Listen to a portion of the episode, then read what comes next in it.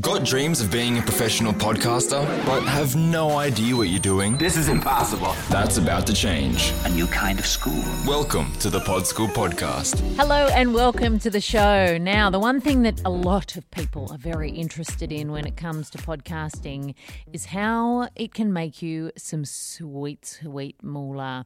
It seems to be the first question on everybody's lips when you tell people you're a podcaster. How do you make money? How do you monetize it? Where do you get the cash from? And a lot of first time podcasters want to know, even before they've started their show, how can I sell ads? When do I sell ads? Let me just say that if those words have come out of your mouth, cool your jets. Because there are plenty of ways to make money out of your podcast that aren't just traditional advertising. In fact, I would suggest that selling ads in your podcast is probably the least lucrative way to make money, unless you are pulling in half a million listeners or 50,000 listeners or 150,000 listeners an episode.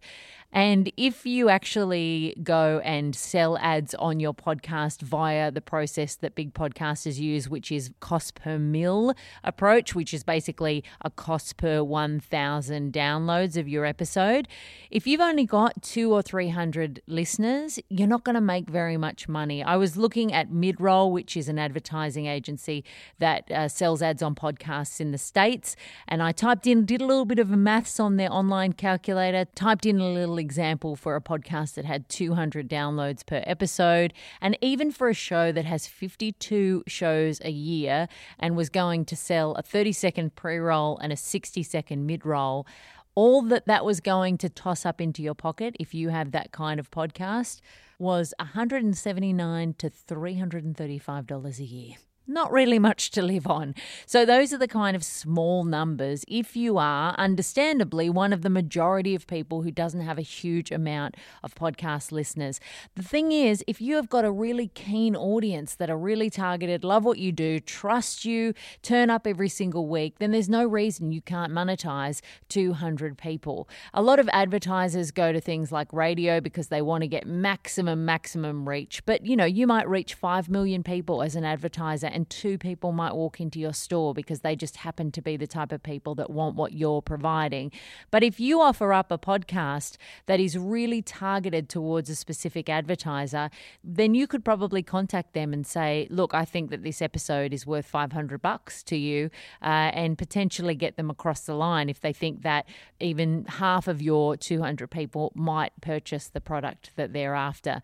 So I just wanted to take you through some of the ways that you can actually monetize your podcast or think about monetizing that is not just, I want to sell ads, because until you grow your audience to a significant number, that's not going to be the best way to do things. And the other reason they don't really push advertising on podcasts is that your listeners hate it. Your listeners have no interest in ads on a podcast. They don't want to hear them, they just want to hear your content. So, any way that you can keep ads out of your podcast is always going to be a benefit. So, as I was saying before, you can directly approach approach advertisers that perfectly align with your podcast. Maybe you are doing a podcast for people who love knitting hats, and there is a local knitting shop or a wool shop or something in your area, and they and you know that you've got 200 people that turn up to consume your content every week, and they'd be really interested in the newest types of wool or getting like a subscription service to get wool sent to their home. That could be something that a store might be willing to pay 200 bucks per episode for, depending on what their return would be. So, doing that direct approach, if you have a kind of niche podcast that would appeal to a specific advertiser, can be a really good option. You can also use your podcast to sell products and services that you have. So, if, for example, you are an architect, I have a friend of mine that I've worked with her on her podcast. She's an architect and she gives out tips about how to actually do home renovations. And she will get a lot of people buying her renovation course because they will get a taste of her free tips on her podcast and they think, oh, this woman really knows what she's talking about. She's given me some really great free advice. And then when they're looking to sort of take the next step, they'll look at her online course. So it becomes a really great way to actually build a relationship with people and get them to trust you and understand that you are an expert in your field and get them to feel comfortable about spending money on a course that you offer. You could do the same if you were an author and you wanted to sell books of yours, or you had a physical product that you could create content around and then sell on your podcast. So there are a lot of different ways to actually sell the thing it is that you make and bring in revenue that way rather than impacting the content that you give to your audience via ads. Instead, why not ship the content out pristine and delightful and make money a different way? Affiliate marketing is another way to do things. If you're not sure what that is or you've never heard that term before, basically that's when you will sell a product or service on behalf of another creator. So, for example, if you are a marketing coach and there is somebody in your network or somebody that you um, look up to or somebody that you've made a relationship with who sells a really great marketing course, you can get in contact with them and ask them if they would consider you selling that course and then you'll get a cut of that course. Some people offer affiliate marketing as a general rule, others will only do it with trusted people that they know. But really, if you've got an audience of people that they might not have been able to get in front of before, then it can be a really great opportunity for them as well. So that's another way that you could bring in revenue through the door by selling a product that belongs to somebody else, but taking a cut of that. And I would always advise that you make sure that it's a product or a service that you would use yourself. So make sure you've used the service or you know what it's all about so that you're only recommending to your audience things that you would genuinely use. And a lot of the things that you can use, like the online tools that you can use, they will offer affiliate programs. And if you're already recommending those kind of things, like certain website builders or online marketing tools, if you're already going to recommend those, why not get paid a little cut if you're going to do it anyway? And you will, when you apply for their affiliate program, get a unique link that you can actually tell your listeners about, and then they can access the um, deal through your link, and you will get a little cut of that. You can also sell a subscription service. So if you've got a really engaged audience who really like what you do and want sort of a level above what you're offering, or want to pay a monthly subscription fee to be a part of an online community, maybe you give them additional videos, maybe you have a Facebook group where you and some other like minded individuals jump in there and share tips and knowledge and that kind of stuff. Perhaps you give additional information that they don't get anywhere else. So there's got to be some value there to make people continually pay month in, month out. And sometimes that can be a lot of heavy lifting in terms of making sure that you're constantly refreshing that membership site because you don't want people to be paying a monthly fee for something that just doesn't ever improve or grow. But that can be an option as well to bring people who trust you from your podcast into a membership site where they can get a bit of added value. The other thing that you can do is work on a donation model. So you might have heard some of the podcasts that you love talk about a thing called Patreon, which is a way that you can actually donate to the shows that you enjoy. And usually they will offer up a bit of additional content. So you might get a podcast episode that doesn't have any ads in it if you pay the subscription fee, or you might get merchandise or early access to live gig tickets or any of those kind of things.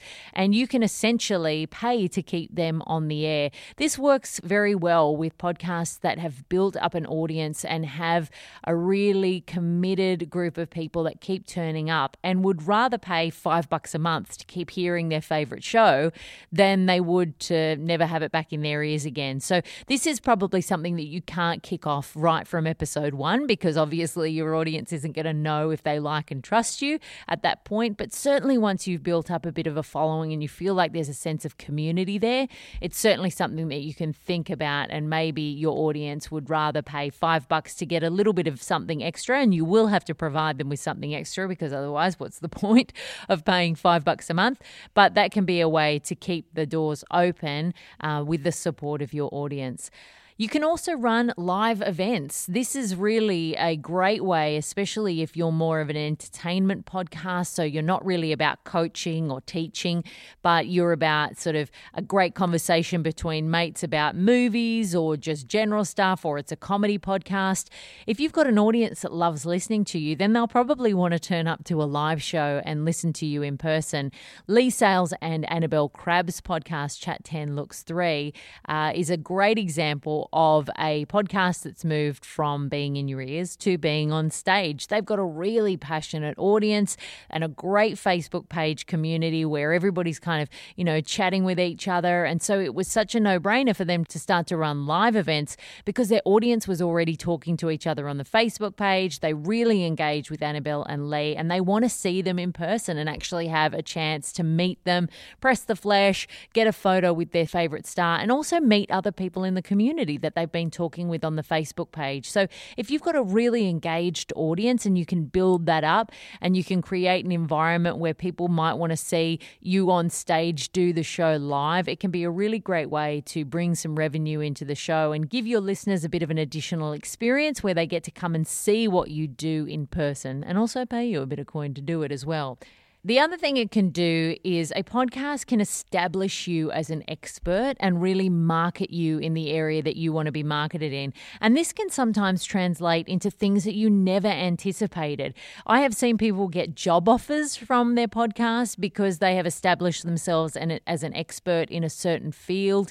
You can get direct coaching clients that hear what you do and will email you and say, Hey, I love the podcast, but can you give me some one on one time? I often have emails from people who ask me if I can coach them through their podcast personally. So, this can be a really great additional revenue stream if you are an expert and you are actually sharing tips and information on your podcast.